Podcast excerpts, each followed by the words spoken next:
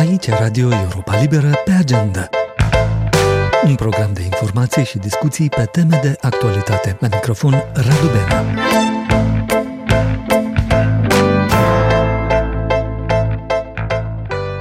Guvernul în frunte cu Dorin Răcean va fi printre organizatorii manifestației din 21 mai din centrul capitalei moldovene, o inițiativă a președintei Maia Sandu numită Adunarea Națională Moldova Europeană. Evenimentul împotriva căruia s-au pronunțat deja formațiuni de opoziție ar urma să aibă loc înaintea unui summit al comunității politice europene pe care Republica Moldova îl va găzdui pe 1 iunie și la care sunt așteptați lideri din 44 de țări și înalți oficiali ai Uniunii Europene. În ședința de guvern de miercuri, premierul Dorin Răcean a îndemnat cetățenii să participe într-un număr cât mai mare la manifestația pro-europeană din 21 mai, după cum aflăm de la colega noastră Cristina Popușoi.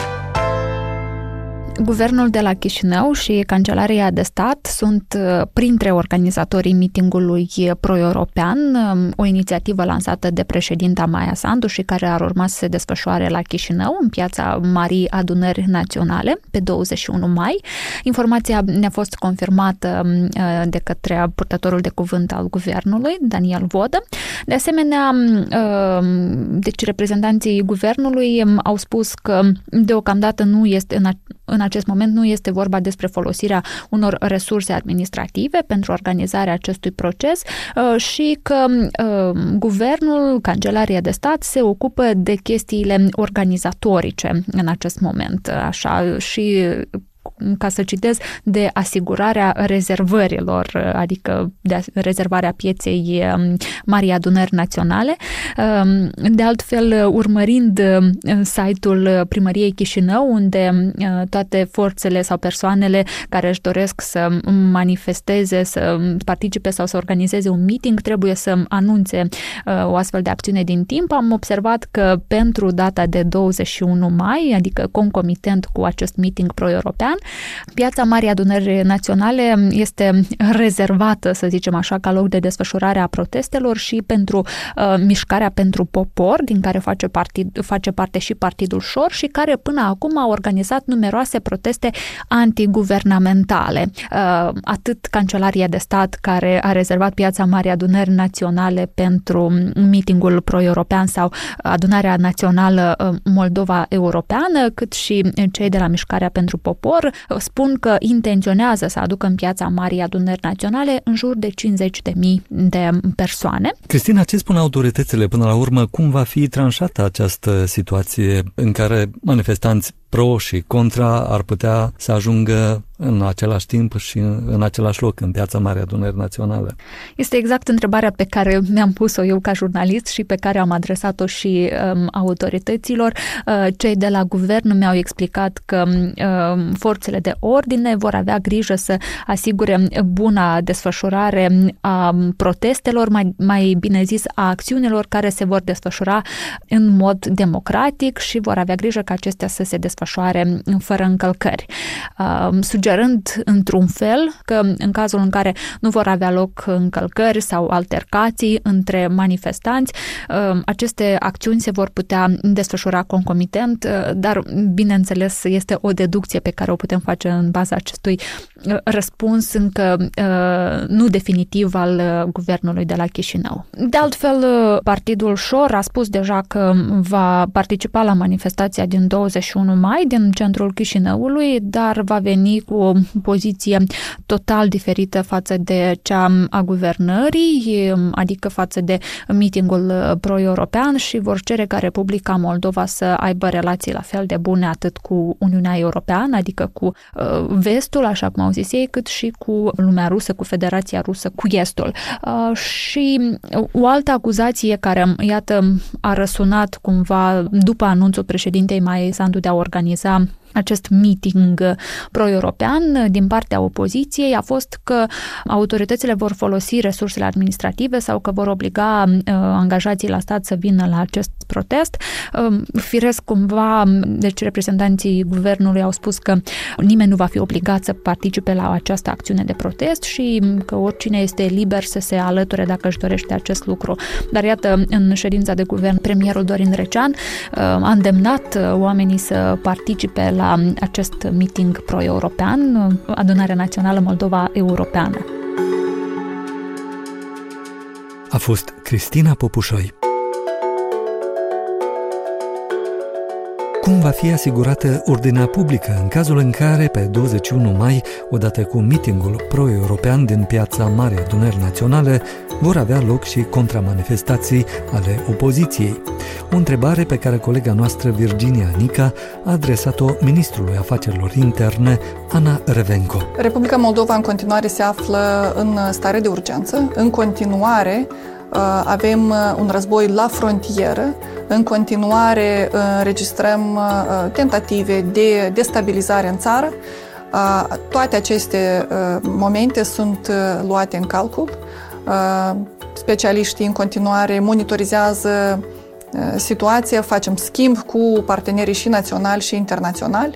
În raport cu fiecare eveniment care este uh, declarat eveniment sau manifestație publică, sunt realizate aceste analize de risc și uh, ele sunt necesare pentru a înțelege care este potențialul de amenințare și cum trebuie să intervenim, prin ce uh, măsuri, uh, care este calculul de efectiv necesar, uh, cum, uh, cu ce tactici vom veni pentru a preveni, pentru a descuraja, Um, anumite încercări de destabilizare și evenimentul din 21 cu certitudine uh, va fi uh, parte a acelei agende uh, curente ale colegilor mei din Ministerul Afacerilor Interne în ceea ce privește aprecierea riscurilor și corespunzător vor fi luate și toate măsurile necesare pentru a menține un nivel potrivit de securitate pentru ca fiecare cetățean care va face parte, va decide să participe, să se simte în siguranță. Într-un amplu interviu pentru Europa Liberă, ministrul de interne, Ana Revenco, s-a referit și la un pretins plan al Moscovei pentru destabilizarea situației din Republica Moldova și răsturnarea actualei guvernări pro-europene de la Chișinău, despre care a vorbit în februarie mai întâi liderul de la Kiev, Volodymyr Zelensky, și apoi președinta Maia Sandu. Colega noastră, Virginia Nica, i-a solicitat Anei Revenco mai multe amănunte. Ministra de interne, Ana Revenco, susține că principalul risc de securitate, referindu-se la planul Rusiei de destabilizare a Republicii Moldova, ține de interesul Moscovei de a avea un guvern favorabil la Chișinău. Potrivit ministrei, aceasta ar însemna că Moscova ar putea obține avantaje substanțiale și a menționat aici despre gestionarea fluxurilor pe Dunăre Dunăre și accesul la Marea Neagră. De asemenea, ea consideră că există o posibilitate reală ca Federația Rusă să-și dorească să izoleze, să încercuiască Ucraina. Ministra de interne spune că aceste destabilizări uh, sunt prevenite, sunt controlate uh, datorită cooperării cu partenerii europeni. S-a referit uh, la structurile europene, cum ar fi agenția Frontex și Europol. De asemenea, ea consideră că și protestele sunt o sursă de destabilizare. Ea a menționat că în cazul acestora este vorba despre acțiuni cu mult mai semnificative și sunt implicate cu mult mai multe persoane în organizarea acestor tentative de destabilizare. Uh, Virginia, ce a mai spus uh, doamna Ana Revenco în legătură cu alte amenințări majore de la granița comună cu Ucraina vecină, aflată în plin război cu Federația Rusă? Ana Revenco a declarat că a anticipat faptul că odată cu începerea războiului, organizațiile criminale își vor dori să-și uh, crească profiturile și vor profita ca fenomene cum ar fi traficul de ființe umane, armament sau droguri să ia amploare la frontieră. Ea susține că a fost creat un grup analitic cu structurile europene și uh, sunt imediat uh, analizate toate riscurilor. De fapt, există un tablou al riscurilor și astfel cazurile sau tentativele de trafic ilicit la frontieră sunt uh, prevenite. Acest lucru se datorează colaborării cu agenția Frontex, care se află chiar de la începutul războiului alături de autoritățile din Republica Moldova. De asemenea, datorită colaborării cu Europol există un acces mai rapid la bazele de date și cel mai important uh, este faptul că datorită hubului de securitate european uh, se pot face mai rapid rapid schimb de informații, astfel încât cazurile sau uh, tentativele de criminalitate la frontieră să fie uh, descurajate. A fost Virginia Nica. Marea Adunare Națională, Inconsecvențe și Critici. Așa se intitulează punctul de vedere de astăzi al scriitorului Vitalie Ciobanu, având ca punct de plecare o recentă inițiativă a președintei Maia Sandu.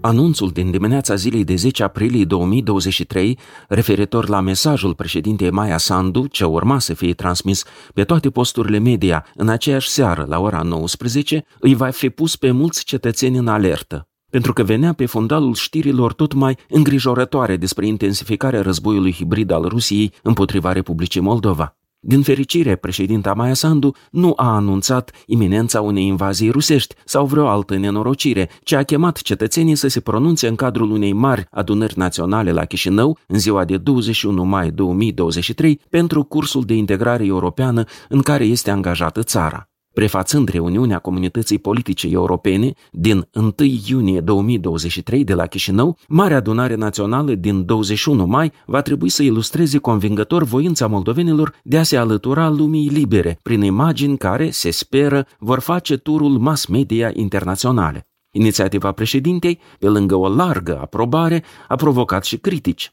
Unii experți spun că decizia e tardivă, după ce timp de o jumătate de an, în stradă, s-au auzit doar huiduielele protestatarilor lui Șor. În plus, o manifestație de amploare, organizată de guvernare și nu de societatea civilă, nu arată bine. E un fel de unul mai muncitoresc, drapat în straie pro-europene. Politicienii filoruși au persiflat mesajul șefei statului. Suspicioase s-au arătat însă și o seamă de partide din opoziția pro-europeană, afirmând că un eveniment pro-Europa va fi transformat într-o manifestație pro-PAS și pro-Maia Sandu.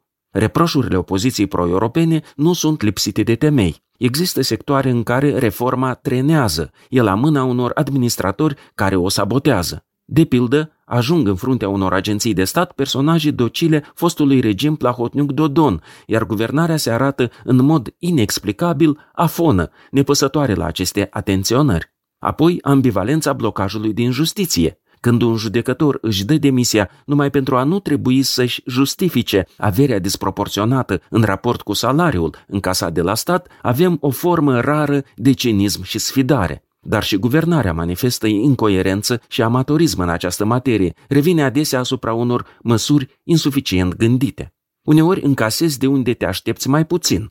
Ieri, 11 aprilie, Curtea Constituțională a permis, la solicitarea unor deputați socialiști, utilizarea publică a panglicii galben-oranj și a literelor Z și V, dacă aceste simboluri nu propagă agresiunea rusă în Ucraina. Motivația întortocheată a magistraților, care invocă libertate de exprimare, nu poate anula senzația de inconsecvență și de spargere a solidarității în raport cu țările care mențin tabul asupra acestor simboluri militariste rusești. Argumentul că Panglica de Colorado, cum mi se spune în popor, poate fi un reper inofensiv, evocator al unor evenimente din cel de-al doilea război mondial, nu rezistă, întrucât Panglica bicoloră susține un fals istoric și legitimează, printr-un arc peste timp, actuala agresiunea lui Putin. La fel e și cu utilizarea literelor Z și V, ca mărci și însemne. Ele au fost compromise într-un context concret, nu abstract, și moldovenii trăiesc într-un context concret, cel al războiului.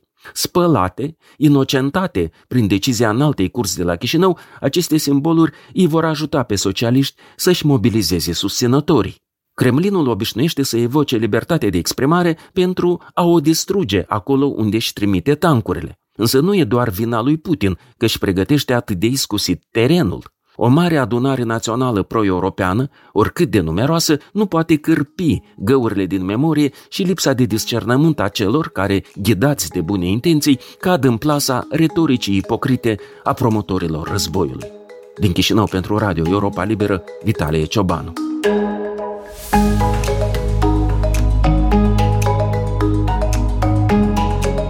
Agenda este un produs audio al Europei Libere. De patru ori pe săptămână, 30 de minute de informație verificată și bine pusă în context, cu moderatori experimentați, reporteri îndrăzneți și oaspeți de prestigiu. Pe agenda sunt subiecte pe care alții în Moldova fie le rezolvă prea iute, fie le ignoră, fie le coafează ca să placă cuiva.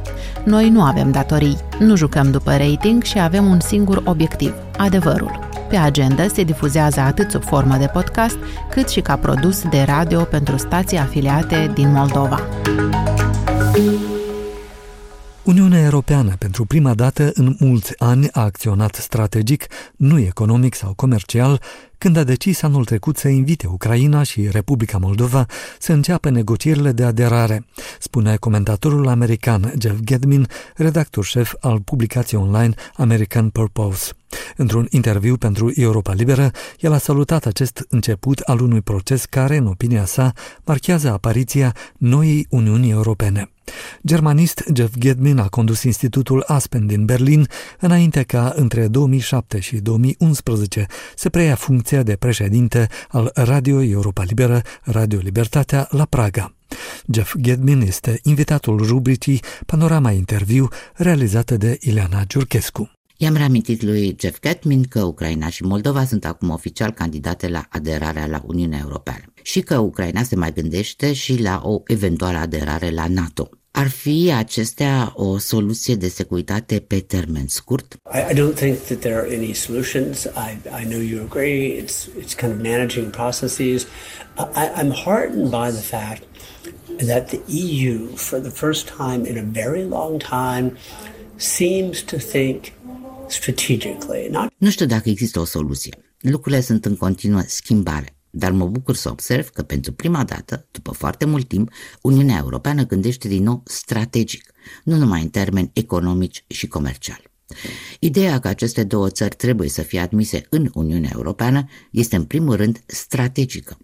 Vechea Uniune Europeană ar fi pus în balanță ce are de câștigat și ce are de pierdut cât costă financiar. Noua Uniune Europeană, continuă Jeff Catmin, care este în procesul de a se forma, gândește strategic. Iar noua Uniune Europeană înțelege, sper, pericolul imens pe care îl reprezintă zonele gri, așa că are de ales. Ori ajută aceste țări să se integreze, să se modernizeze, să ajungă membre, ori le lasă într-o zonă gri, ceea ce înseamnă, de fapt, zona de influență a Rusiei. Ați călătorit mult în Germania în ultimele luni, v-ați întâlnit cu politicieni și analiști, ați scris despre ceea ce cancelarul Olaf Scholz a numit Zeitwende, când a anunțat decizia Germaniei de a sprijini cu arme Ucraina și de a se reînarma. Cum vedeți strategia Germaniei în raport cu Moldova și Ucraina? There's a paradigm change in, in Germany. And there too it's a process, not an event. And there too it takes time. În Germania are loc o schimbare de paradigme. Este un proces care ia timp, cu urcușuri și coborâșuri, prin care trec și partidele de la guvernare, dar și conservatorii din opoziție. Schimbarea de paradigmă, sau așa numita Zeitwende, este desigur legată de cheltuielile militare, de apărare, dar este legată și de schimbarea de percepție despre Europa de Est. Before, Eastern Europe was that space between Germany and the, the big partner Russia. Or how many times have Germans said, we have to have an accommodation with Russia because they are our neighbor, to which I always said, well, look at the map. Because you have other neighbors in between, actually. În trecut, Europa de Est era numai acel spațiu între Berlin și marele partener Rusia. Deseori germanii invocau argumentul că trebuie să ajungă la un compromis cu Moscova pentru că Rusia este vecinul nostru. Reacția mea era, aruncați un ochi pe hartă. Nu este deloc vecinul vostru, mai sunt multe țări între. Asta începe să se schimbe, în primul rând datorită curajului ucrainienilor, care au devenit o sursă de inspirație, dar și datorită Poloniei și a relațiilor din ce în ce mai strânse cu Germania. Țările baltice și cele nordice joacă și ele un rol în acest proces. Cred că astăzi, din ce în ce mai mulți germani văd în Europa de Est, inclusiv în Moldova, mai mult decât o șansă comercială sau o povară financiară. Nu se mai întreabă automat ce vor de la noi, cât ne costă sau invers, ce și cât putem exporta acolo.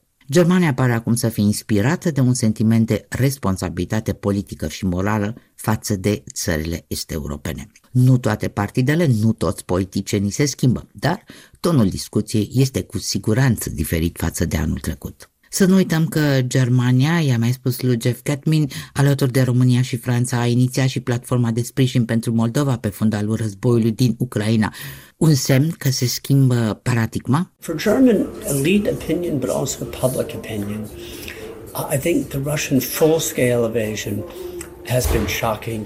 Nu numai politicienii, dar întreaga opinie publică germană a fost șocată de invazia neprovocată a Rusiei în Ucraina. Mai mult, de atrocitățile comise de armata rusă, de crimele împotriva civililor, care nu erau un produs colateral al războiului, ci crime comise deliberat și sistematic. Ca urmare, germanii înțeleg și acceptă că au o obligație morală față de țările din estul Europei, să nu le lase într-o zonă gri, sub amenințarea unei puteri imperialiste care le-ar putea ataca așa cum a atacat și Ucraina. We have a strategic and moral obligation to be sure that they are not left in a gray zone of vulnerability to a predator state that may behave toward them one day as they're behaving toward you. Fostul președinte al Radio Europa Liberă, Radio Libertatea, Jeff Gedmin, în dialog cu Ileana Giurchescu la rubrica noastră săptămânală Panorama Interviu, pe care o găsiți oricând pe pagina noastră de internet la moldova.europalibera.org. În actualitatea internațională acum, guvernul de dreapta al Italiei a declarat marți 11 aprilie stare de urgență pentru a putea face față creșterii în ultima vreme a numărului de migranți care ajung pe litoralul sudic al țării. Este prima oară după pandemia de coronavirus când autoritățile italiene recurg la această măsură ce permite guvernului să ocolească Parlamentul în adoptarea unor măsuri. Anunțul cabinetului Georgiei Meloni are și rolul de a atrage atenția Uniunii Europene că nu ajută cum se cuvine țările din flancul sudic al organizației cu 27 de membri confruntate cu fenomenul migrației ilegale. Mai multe de la Mircea Țicudean. Guvernul Meloni a introdus starea de urgență din cauza migrației pe vreme de șase luni și pe tot teritoriul țării. Printre măsurile concrete anunțate se numără numirea unui comisar special și fonduri inițiale de 5 milioane de euro. Într-o declarație dată după ședința de cabinet din 11 aprilie, guvernul italian spune că starea de urgență ar fi necesară pentru implementarea de măsuri extraordinare de reducere a aglomerației la un centru pentru migranți dintr-o mică insulă din Marea Mediterană. În declarație se mai spune că sunt necesare noi structuri adecvate atât găzduirii cât și trierii și repatrierii migranților care n-au drept să rămână în Italia. Associated Press amintește că în timpul pandemiei de COVID, coalițiile de guvernare italiene impuseseră și ele starea de urgență, dând executivului dreptul de a adopta măsuri prin decret, ocolind temporar procesul parlamentar, de obicei lung și anevoios, pentru aprobarea de fonduri și reguli. Să fie clar, asta nu rezolvă problema, a cărei soluție este o intervenție atentă și responsabilă a Uniunii Europene, a spus agenției de știri italiene ANSA Nello Musumeci, ministrul italian al protecției civile și politicilor marine. Guvernul Meloni, ca și alte guverne italiene precedente, a făcut apeluri deocamdată fără prea mare ecou la mai multă solidaritate din partea altor țări din Uniunea Europeană în problema migrației. Unele din aceste țări, se plânge Roma, nu își respectă promisiunile de a accepta căutători de azil care, odată ajunși în Italia, vor să meargă mai departe ca să se reunească cu rudele sau să-și găsească de lucru în țări din nordul continentului. Ministerul de Interne de la Roma spune că de la începutul anului au debarcat în Italia cam 30.000 de migranți, unii salvați de embarcațiuni militare italiene sau de ale organizațiilor umanitare, alții fără asistență. Cifra este de patru ori mai mare decât în aceeași perioadă a ultimilor doi ani, iar numărul migranților sosiți în embarcațiuni neadecvate navigației ar putea crește în continuare. Nu mai departe decât miercuri, o navă a traficanților de oameni cu aproximativ 700 de persoane la bord urma să intre în portul sicilian Catania după ce fusese salvată la 100 de mile marine de țărmă. Într-o singură zi recentă, 26 de embarcațiuni cu migranți au ajuns în Lampedusa, mica insulă italiană de la sud de Sicilia. Refugiul pentru migranți are o capacitate de 350-400 de oameni, însă în ultimele zile au ajuns acolo cam 3000 de migranți, unii între timp duși mai departe cu nave închiriate de autorități. Siamo in una situazione emergenziale, il, lo staff sta cercando di fare il possibile per sopperire Suntem într-o stare de urgență, a spus reporterilor marți 11 aprilie, șefa Centrului pentru Migranți din insula Lampedusa, Lorena Tortoroci, adăugând că personalul din subordinea ei face tot ce poate. Cei mai mulți migranți au ajuns anul acesta în Lampedusa din coasta de Fildeș, Guinea, Pakistan, Egipt, Tunisia sau Bangladesh. Aceștia vin pe mare în Italia dinspre Tunisia și Libia, două țări cu regimuri politice instabile, care nu numai că generează migrație, dar fac dificile încercările europenilor de a negocia măsuri pentru reducerea fluxurilor migratorii. Într-o relatare a corespondentului său la Roma, ziarul spaniol El País amintește că guvernul de extremă dreapta al Georgiei Meloni s-a instalat la Palatul Chigi din Roma după o campanie electorală în care partidul ei, Frații Italiei, promitea toamna trecută în primul rând o politică mult mai dură împotriva fenomenului migrației. De atunci însă, fenomenul migrației s-a triplat, ceea ce nu dă bine imaginii politice a lui Meloni, mai ales că nici dialogul pe această temă cu Uniunea Europeană n-a dat roade. Iar gestionarea dezastruoasă de către autoritățile italiene a unor catastrofe ca naufragiul de pe coasta Calabriei din februarie, soldat cu 91 de morți, tot n-a ajutat reputației guvernării. Introducerea stării de urgență nu este privită cu ochi buni de organizații pentru drepturile omului. Filippo Miralia, responsabil cu imigrația în Asociația de Promovare Socială Italiană ARCI, este citat cu declarația că guvernul de la Roma folosește ca argument pentru impunerea de măsuri extraordinare creșterea numărului de migranți în ultima vreme până la 30 de mii. Fără să nege că tendința există, Miralia amintește că în 2015 au fost 200 de mii de migranți sosiți în Italia, dar nimănui nu i-a trecut prin cap să declare starea de urgență a fost Mircea Țicudean. Sancțiunile impuse Rusiei de Statele Unite și aliații lor încep să dea rezultate, sugerează schimbările produse pe piețele energetice pe care, până nu de mult, Rusia a avut o poziție centrală. Detalii de la corespondentul nostru la Washington, Valeriu Sela. Rusia continuă să exporte petrol brut, dar veniturile sale s-au prăbușit, ceea ce satisface ambile obiective ale programului inițiat de ministrul american de finanțe Janet Yellen anul trecut. Imediat după declanșarea războiului din Ucraina, poziția centrală a Rusiei pe piețele energetice era privită ca un obstacol major în calea sancțiunilor. Limitarea prețului la care Moscova poate vinde pare să ajute la soluționarea acestei dileme. Există de acum semne că Rusia are probleme financiare. Veniturile din vânzările de petrol și gaze au scăzut cu 45% în primul trimestru, iar deficitele Moscovei au explodat pe fondul cheltuielilor de război. Prețul mediu pentru petrolul din regiunea Ural a Rusiei a scăzut de la 89,05 barilul la 47,85. Rubla începe să suporte consecințele, ajungând la nivelul cel mai scăzut față de dolar din aprilie 2022. Anul trecut, prețurile la combustibil erau foarte mari și Rusia beneficia din plin, finanțându-și războiul. După Statele Unite și Uniunea Europeană, a impus un embargo în decembrie anul trecut. Simultan, țările din grupul celor șapte, împreună cu aliați, au încercat să impună o limită de 60 de dolari barilul de petrol brut la inițiativa americană. Această acțiune are la bază o serie de reguli impuse marilor firme de transport și asigurări, majoritatea occidentale, care reprezintă fundamentul pieței globale a petrolului. Aceștia solicită celor care transportă un angajament că petrolul a fost vândut la mai puțin de 60 de dolari barilul. Violarea acestor reguli antrenează penalizări monetare și penale. Pentru că e posibil ca cei care transportă sau asigură transportul să inducă în eroare cu privire la preț, planul a avut mulți sceptici. Dar datele avute la dispoziție acum arată că în faza inițială el a asigurat continuarea nivelurilor de petrol în Rusia, dar a redus fondurile generate de Moscova din acest comerț, mai ales cu țări cum sunt China, India și Turcia. Anumiți experți spun că adevăratul test este dacă economia chineză își va reveni post-COVID și va avea nevoie de mai multă energie. De la Washington pentru Europa Liberă, Valeriu Sfera.